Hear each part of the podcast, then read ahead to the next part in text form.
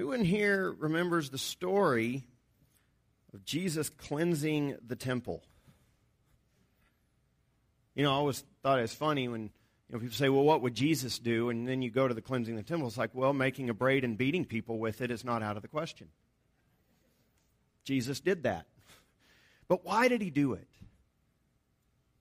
You know, was it just a moment of just losing his temper? You know, he goes in and what does he see? He looks in the temple and he sees money changers changing money. He there there are literal farm animals and stuff going on and and he just drives them all out and it says zeal for my house will consume me that's the words that were written in scripture's prophecy and he says stop making my father's house a market and he says you it's supposed to be a house of prayer for all nations, but you've turned it into a den of robbers.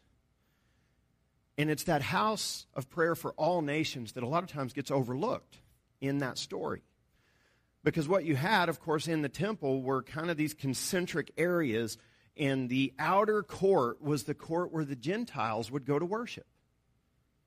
So, how would you like, as, as a Gentile, to go in to worship God? This is your place, this is your prescribed area. In the only part of the temple you can enter, and there's farm animals all around you, and people changing money, and a market, and all of this stuff going on right there where you're trying to worship God.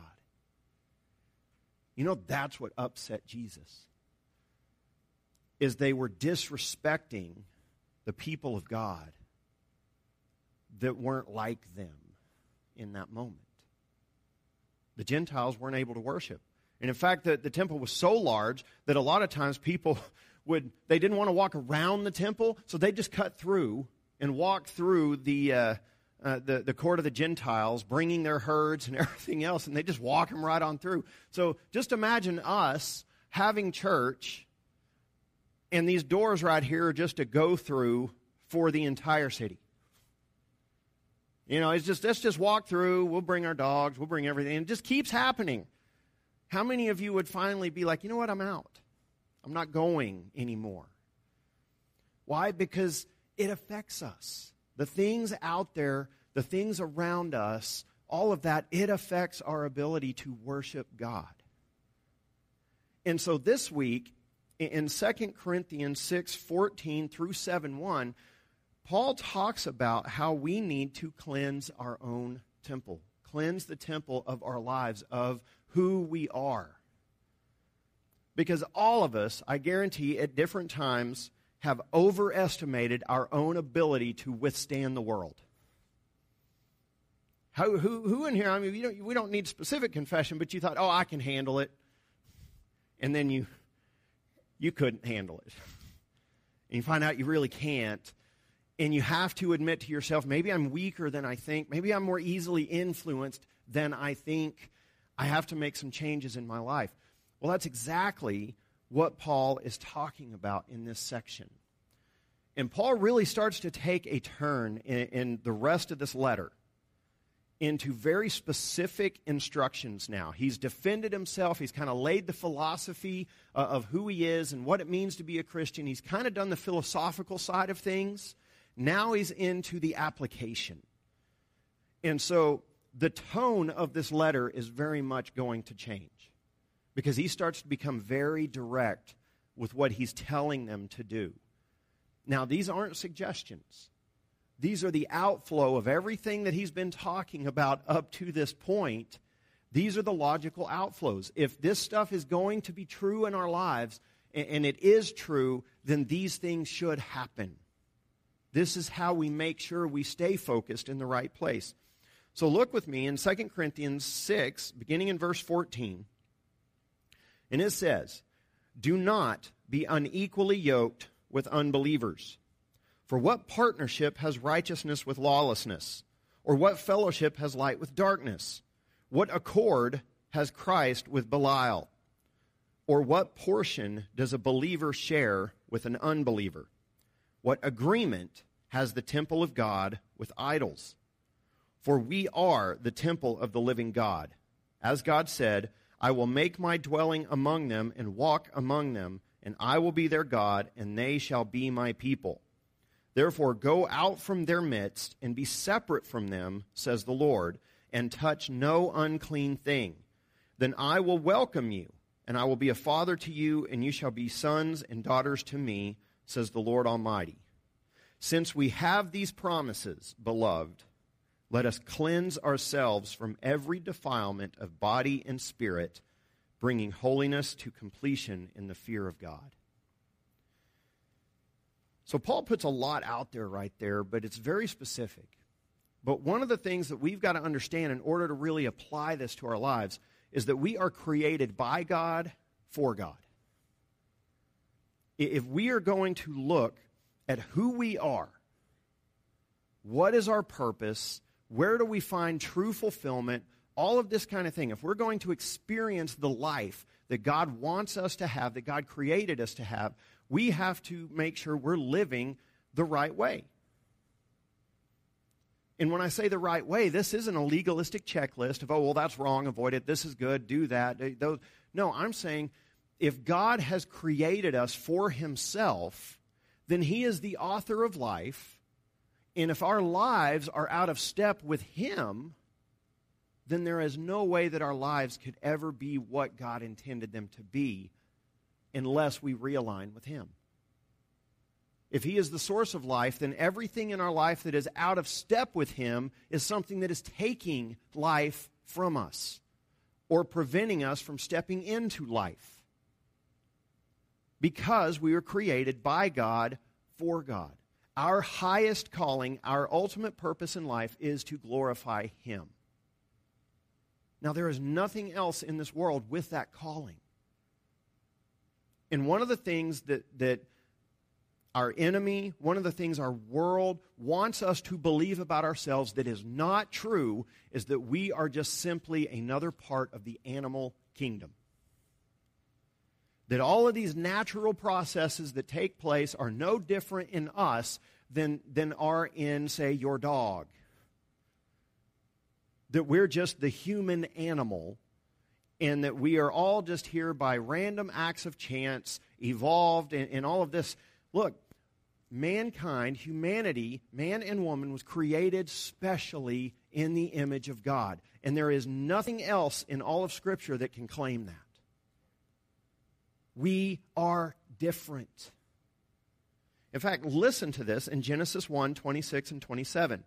Then God said, Let us make man in our image, after our likeness and let them have dominion over the fish of the sea and over the birds of the heavens and over the livestock and over all the earth and over every creeping thing that creeps on the earth. So God created man in his own image. In the image of God, he created him. Male and female, he created them. Now, there are a couple of things I want you to really notice in this. One, we are created in God's image. That means inherent worth, that means inherent value, the value of human life is found in that we are created in God's image. But what else does he say about us? It says he created us to have dominion over every other life form on earth. Now, what does that mean? That means you are created higher. Your life is worth more than the animal kingdom. You are not just a part of the animal world. You are not just a result of random chance. You are created by God for God with an upward calling to glorify Him and with a call, a call to rule over the things of this world. So we're kind of in this in between place. We're lower than God, obviously, called to glorify and serve Him, but through serving Him, exercise dominion over the earth over things here, which means we are the highest life form on the earth in this world. When we forget that, we lose our sense of purpose. When we forget that, we lose our sense of value. And what Paul tells us in Romans is that when we take our eyes off of God and we stop worshiping and serving Him, what do we do? We make idols based on the likeness of things in this world, and instead of worshiping the Creator, we start to worship the creation, which is below us. Think about that. to worship an idol that is made in the likeness of something we have created, which that's all we can do. We cannot make an idol that is above ourselves. Okay, if idols come from our mind and our heart and come from what we see, then that means we are worshiping something literally below us. And we become like what we worship. Which means when we aren't worshiping God and we are worshiping something of this world, we become less. We make ourselves less than what God created us to be. So think about that. If God created us to be here and we worship something in this world, we lower the bar of who we are to something far below what God ever intended. We are created by God, for God. And, and, so we all have, many of you have heard it in, in different ways, and so we can call it, you know, the God shaped hole in our lives, okay? We, we all have this God shaped hole, this God purpose, this God calling, this God mission, this standard that God has called all of us to. Whatever you want to call it, you were created to glorify God in your life. Your life is meant to point upwards, not downwards. Now, we are to exercise dominion over the earth, but for the glory of God. And so, apart from that, anything that we serve that does not ultimately lead us back to God is living a life beneath what God intended. Now, hear that, because that's what the enemy wants to happen to us. He wants us living a life beneath what he has for us. That's what the enemy wants. God wants us to glorify Him and find ourselves in Him and thus experience what true humanity is about. And we can only glorify God by obeying God. And we can only obey God because of our sinful nature, because of the brokenness of this world. We can only obey God by the power of the Holy Spirit. And so that means our lives must be lived in submission to and obedience to the call of the Spirit in our lives, which is lined out in Scripture. The truth is given to us in Scripture. The, the Spirit teaches us, He opens our eyes and our minds to it, and then He enables us to obey God so that our lives have the calling and the purpose that God intended. And the Holy Spirit enables this. This is, this is one of the great things. This is one of the great promises that, that Jesus gave. In Acts 1 8 and 9, it says, But you will receive power. Now, he's talking to the disciples before, this is before the day of Pentecost, and he's telling them what's going to happen. He says, But you will receive power when the Holy Spirit has come upon you. And you will be my witnesses in Jerusalem and all Judea and Samaria and to the end of the earth. And when he said these things, as they were looking on, he was lifted up, and a cloud took him out of their sight. So he tells them, You're going to have power. I'm not going to leave you as orphans. I'm not going to leave you powerless in this world. I will give you what you need in order to fulfill your calling and your purpose in this world. Peter tells us in his letter that he has given us everything necessary for life and godliness. So we are without excuse because he has given us of his Spirit. And the power of the Spirit in our life is the power to do what could not have been done before we were saved. And what does it lead to? It leads to us witnessing to Jesus. It leads to us witnessing to him. Now, I'm not saying that you have to become a professional evangelist. What I'm saying is that your life will have that upward bent to it. It will have that upward trajectory that when people look at your life and they look at you, they're going to see the work of the Spirit and the fingerprints of God in your life. And it will be a witness to the gospel. It will be a witness to God. You will be witnessing to God simply by the way you live, the way you talk, the, the, the way your life presents itself to the world around you. Why? Because he said, You are the light of the world. You are the salt of the earth. And, so every aspect of our lives what the Spirit is going to do through the course of our lifetime. It doesn't happen all at once, but through the course of our lifetime, He brings every aspect of our lives into agreement with the character of God. That's what the power of the Holy Spirit is it is in sanctification. And sanctification is that process whereby God makes us holy. Okay, in the Greek language, there's the word for holy. The word for sanctification is the verb form of that word holy. We don't have that word in English, so we had to create an entirely new word. But in the Greek, there's literally holy, and then in the Greek, for the word sanctification, it's literally to holinize. Uh, okay, to make you holy, the process of you becoming more and more and more set apart for the things of God. That is the holiness that we are to pursue. So, we are to order our lives around the righteousness of God, and it is only living a life of godliness that is the true meaning of humanity. To be human is to glorify God, not to try to be God like Adam and Eve did, and not to hand over our dignity and, and standing by worshiping idols and lowering ourselves, but claiming that spot that God made for us in which we glorify Him when an upward calling and have dominion over the things below us. It's an amazing thing that God did in creating us. He placed eternity in our hearts, but made us flesh and bone. And it's like humanity, it's like he, he took the physical and the eternal and he slammed them together in a special creation called you. And it all works together. And so, how we live matters.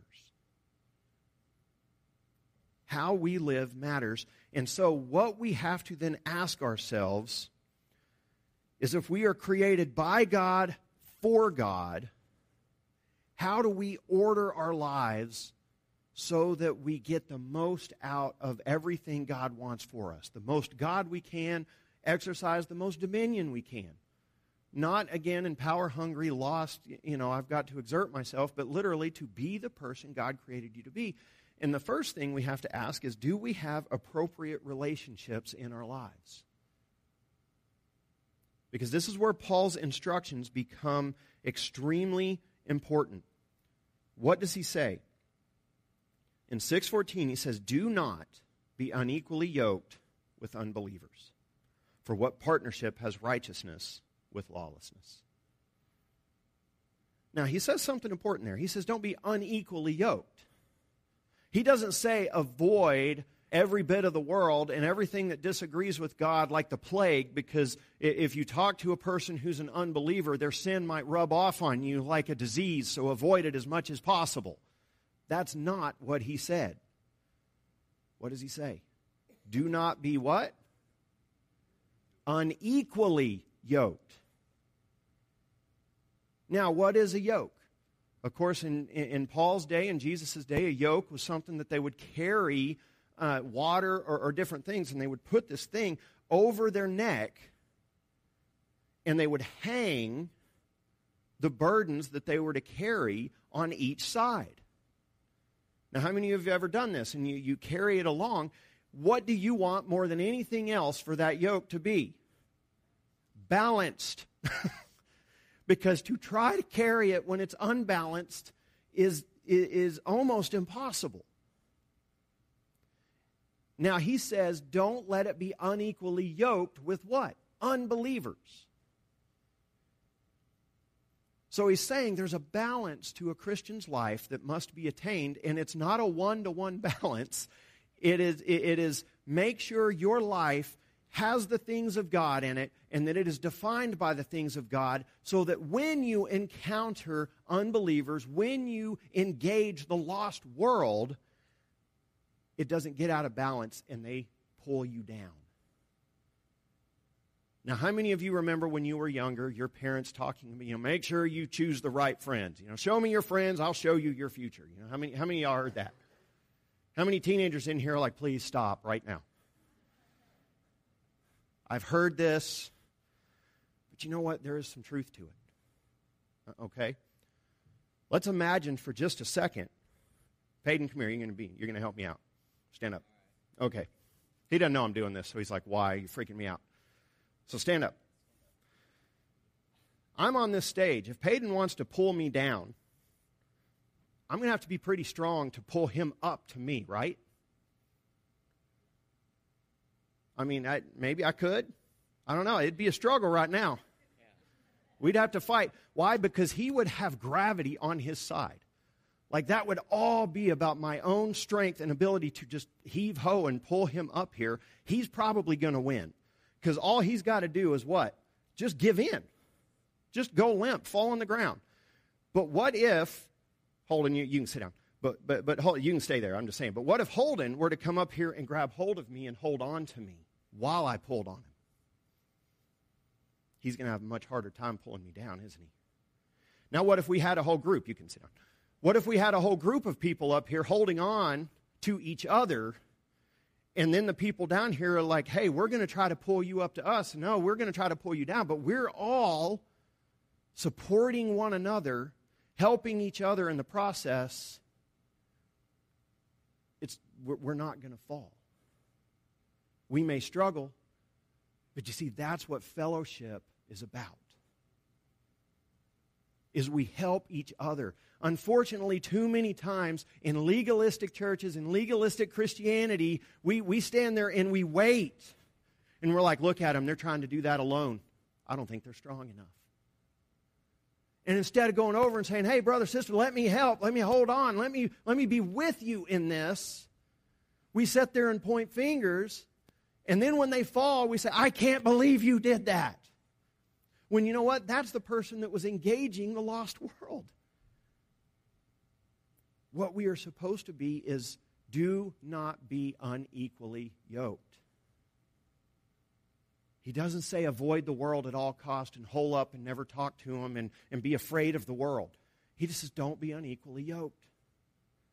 Make sure that what's pulling you down is not outnumbering that which is trying to pull you up.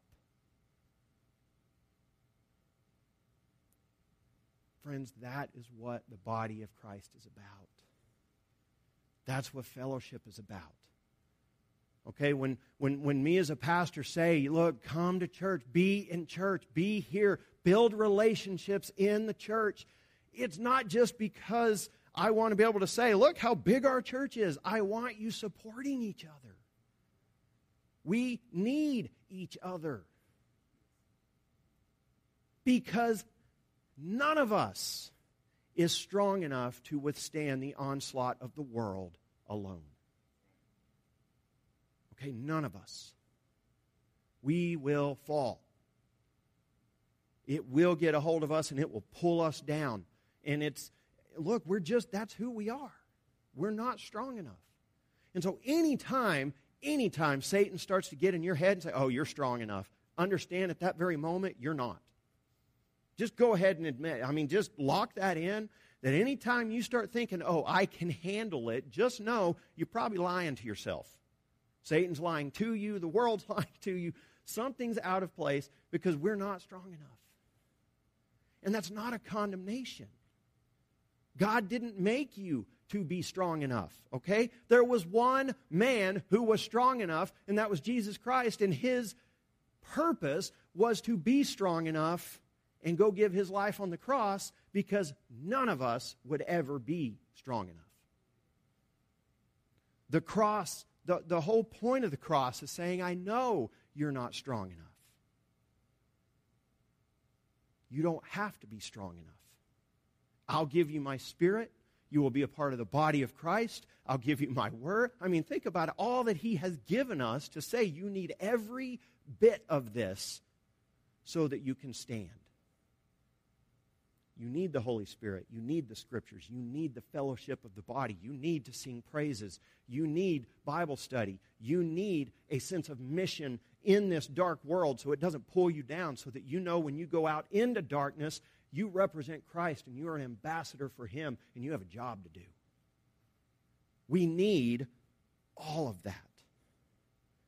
And so Paul says, don't be unequally yoked. And the, the real question here then is he has to kind of build the case for us, but I'm not sure he really did, needed to, because I think we get it. But listen to all he says in 2 Corinthians 14 through 16. He says, For what partnership has righteousness with lawlessness? Now, what's the answer to all of these questions? None. There is no relationship. For what partnership has righteousness with lawlessness? None. Or what fellowship has light with darkness? None.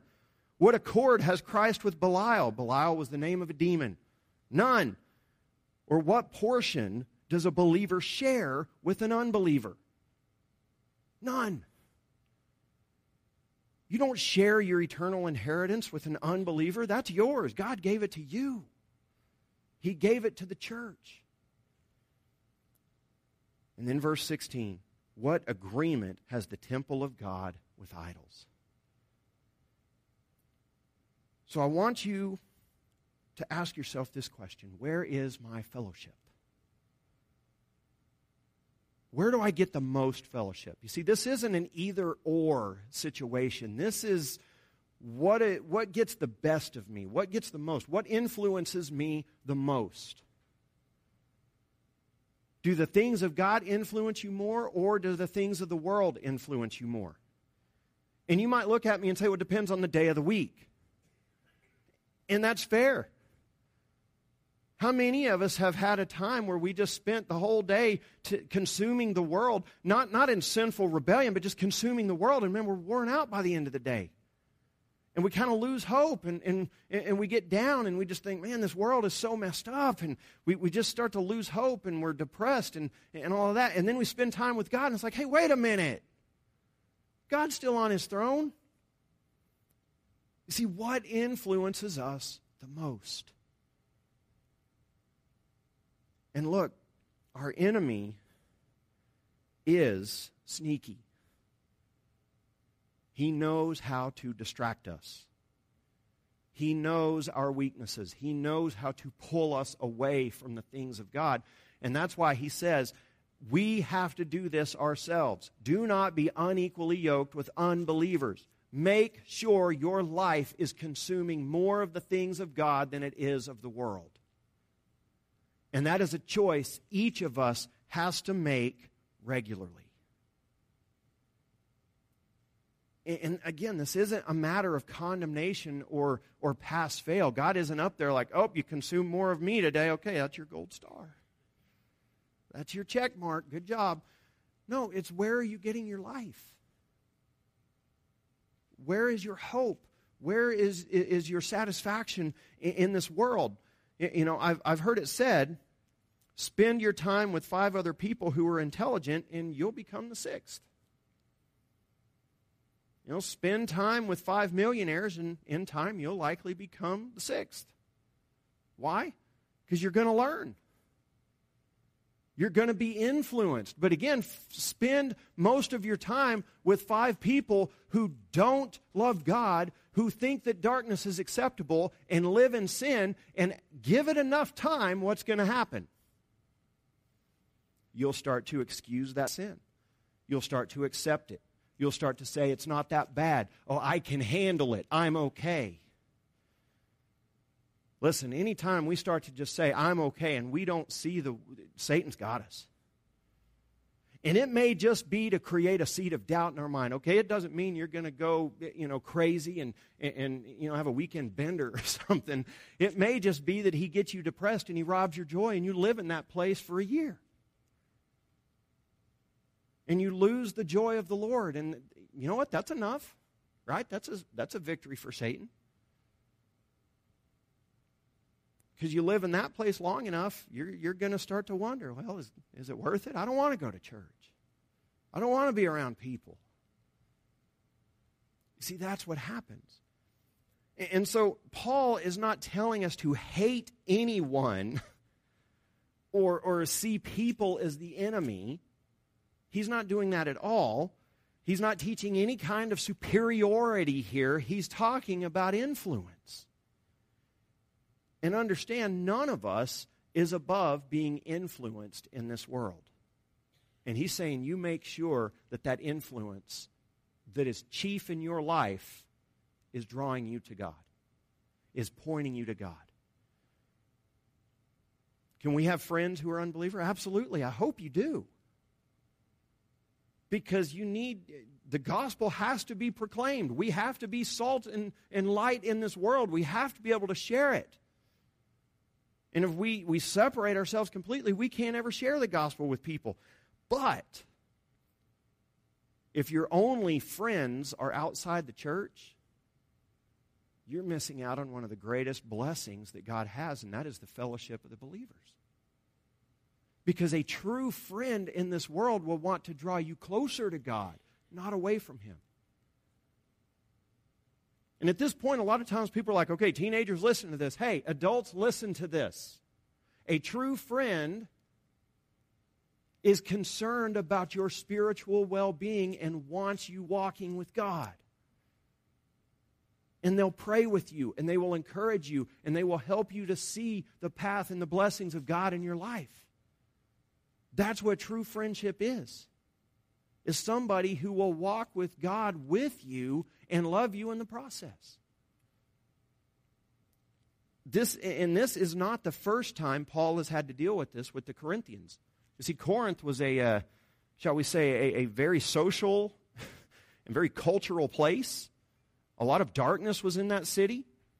And so in 1 Corinthians 15:33, Paul says this. He says, "Do not be deceived. Bad company ruins good morals." And he just threw it out there for him. And he's like, "Be careful who you hang around. Be careful the influences you allow into your life because you allow it in long enough, you'll accept it. You'll say it's okay when God's word clearly has lines that we are not to cross. And so Corinth was very social, was a very active place culturally. And listen, not all culture is good, amen? Not all culture is bad. It's up to us to discern based on the Holy Spirit, based upon the Word of God, that culture which we believe is, is okay to engage in, I kind of think there are three things that we can do with culture we can enjoy it, we can redeem it, or reject it. There are things in this world we can simply enjoy for what it is. Given its proper place, eh, look, anything can be taken out of place, but there are things that can be enjoyed. They just simply are enjoyed. It's a part of the culture. It's neither good nor bad. It's just something that can be enjoyed. Christians are free to enjoy it. There's nothing wrong at all. Then there are those things to be redeemed. And when I say redeemed, that it could go either way, but if Christians are involved in it and they, they lift the gaze upward rather than down, then it's something that can glorify God and be enjoyed at the same time. But it's up to us to be salt and light within that. I think art is one of those things. Some of the greatest works of art our world has ever seen are based on what? God's Word. It's, it's, it's God, you know, reflecting God's holiness and, and pulling people's gazes upward. But we also see stuff called art that all it does is pull people down. And that's its intent is to keep people from looking at God and to get people to be animalistic. So there are things to be redeemed. And then there are parts of our culture that simply are to be rejected. Christians are to have nothing to do with it. And you know what? That's when we're going to seem weird to the world. Because to the world, they're going to say, well, this is normal. And we're going to say, mm, no, according to God's word, this is sin. And I won't be a part of it. There are things to be enjoyed, redeemed, and rejected. That's the Christian's place within society. And so, within that, we have to have an honest assessment of how things in this world affect us. And we start by understanding we are more susceptible to being influenced than we realize. All of us. How many of you have ever hung around somebody long enough you started talking like them? And you didn't notice it till you got around somebody else and they're like, why are you talking like that? Oh, I see you've been hanging around so and so again. It, you know, it's it's funny. We uh, we grew up in Texas, uh, you know, family, and and then we moved to Washington, and so the accents are very different, and so every time our family would go back to Texas. When we'd get back to Washington, everybody's like, You've been in Texas, haven't you? Because especially our kids, it would, it, it would just turn on. You know, that West Texas draw would just start to come out. You know, I mean, that's just the way it was. Well, it's because of the influences around. It just seemed normal. This is it. And we pick things up. And we are all more susceptible than we realize. And so, what is it that God calls us to do? He says, bring holiness to completion. Bring holiness to completion. This is where we cooperate with grace. This is where we work and, and put in the effort into what God wants us to do. And it starts with God's promises and grace towards us. Listen again, 2 Corinthians 6 16 through 18. Notice how Paul once again goes straight back to the gospel of Jesus Christ, because that is always our starting point. It says, For we are the temple of the living God. As God said, I will make my dwelling among them and walk among them, and I will be their God, and they shall be my people. Therefore, go out from their midst and be separate from them says the Lord, and touch no unclean thing, then I will welcome you, and I will be a father to you, and you shall be sons and daughters to me, says the Lord Almighty. These are promises. He says, Look, I'm going to be with you. My promise is that I'm going to be with you. And it starts with God's promises, but it ends with our obedience. Chapter 7, verse 1. Since we have these promises, beloved, let us cleanse ourselves from every defilement of body and spirit, bringing holiness to completion in the fear of God. Notice this starts with what God has done for us. What has God done for us? He gave his son Jesus on the cross as a sacrifice for our sins. He made him who knew no sin to become sin so that we might become the righteousness of God. That is what God has done for us. Amen? not counting our sins against us. We are forgiven. That is the starting point. Don't forget that. That's the starting point. And the reason that's so important is because if we forget that's the starting point, we run straight to legalism in this. And we think our actions are earning us something with God, and they're not. Why? Because there's nothing left to be earned. He's given us all of it. So we start with what God has done for us. And when we see what God has done for us, then we are motivated to glorify Him and fulfill our calling as people created in God's image. We seek to fulfill that upward calling rather than looking downward, we look up. And so, what does He call us to do? Since we have these promises, you see, it's an outflow. Since we have these promises, beloved, let us cleanse ourselves. Now, how many times in life do we, God change me, God change me, God change me, God change me, God change me, God change me, God change me, God, I'd make me different, God, make me different. And He's like, I already did. Cleanse yourself now. Make the change now. Cleanse your temple. You see, this is an amazing thing. Because we have these promises of God, because God has already forgiven us, because He's given us of His Spirit, because He's given us His Word, because He's given us His body, and we have fellowship with the saints, He says there's now no excuse that we won't cleanse ourselves of the things that defile. So maybe we keep asking God to remove things from our life, and He's like, You do it. Remove it. I've given you everything you need to do it. Your step of obedience is now actually doing it. Take the step and remove it from your own life. Why? Because He's already broken the power of sin. He now calls us to break the practice of sin and there is a difference. The power of sin no longer owns us. The power of sin no longer defines us. The power of God does. But it's up to us to break the practice of sin in our lives. And that's why Paul says, cleanse ourselves. Now that's, that's where it gets real, doesn't it? It gets hard. We have a responsibility now to holy living, to righteous living, to cleanse ourselves. And it says what? Of everything. Of every defilement of body and spirit. So he's kind of thrown a blanket statement out here of like anything in your life, whether physical or spiritual, whatever, maybe it's seen or unseen, it doesn't matter. Clean it up. And how radical do we get with this? Well, I don't know. How radical did Jesus get when he cleansed the temple? I, am serious. How radical did he get? He was cleaning house, right? He's, he didn't go in. It's like, hey, guys, if y'all could you know, if y'all could wrap this up, you know, all these Gentiles want to pray, and you're kind of so. You know, I don't want to offend you, but if you could, if you could just wrap this up really fast and pack it all up and get it out, that'd be great. What did he do? He made a whip, and he started beating people, saying, "Get out!" And he's turning over the tables, and he's running everybody out of there because he's furious. Now, here's the, the translation.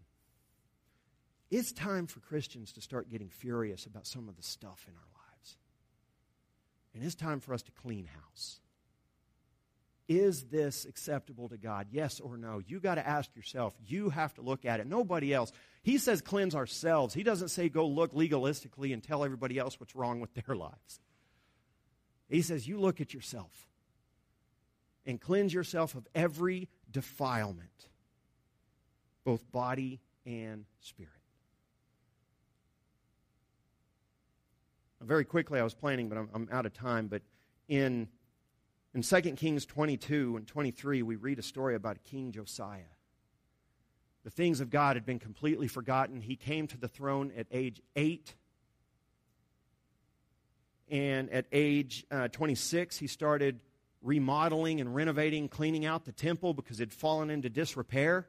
And while they're cleaning out the temple, they come across the Word of God. They come across the scroll of the law, which has been forgotten for a generation now, completely forgotten. And they start reading the scroll again, and they take it to King Josiah, and he reads it, and he's convicted. And he says, We've sinned, we've forgotten. And, and he orders everything in the land to be brought back to God, and he reforms the nation in an incredible way. And in fact, he reforms so much, and he turns to God with such passion that the Bible says this about him. It says, Before him there was no king like him who turned to the Lord with all his heart and with all his soul and with all his might, according to all the law of Moses, nor did any like him arise after him. That includes King David. No king like him before or after. You see, when we get convicted and we get passionate about restoring the things of God in our lives and, and, cleaning out everything that defiles and being on fire for God, there is no limit to what God can do. But if we refuse to cleanse ourselves, God's not going to do it for us. He's already done what He needs to do. He's given us everything. He gave His Son, He gave His Spirit, He gave His Word, He gave His body. He has given us everything we need for life and godliness. Are we walking in it? Are we availing ourselves of everything that God has given us to walk with Him? Let's pray. Father God, thank you so much for today. And God, I pray, God, that you would just help us this week God, to, to really take stock of our lives, to see what is and is not bringing us closer to you, God. Maybe there are those things we can enjoy and we can continue to enjoy. Maybe there are things in our lives we need to redeem. And God, maybe there are things we need to just reject. God, give us the clarity and wisdom to know where those things are, God, the courage to take the action that needs taken. God, give us clarity of thought. Help us to see and know what it is you want us to do, God, so that we will glorify you, that we will fulfill our calling as those created in your image.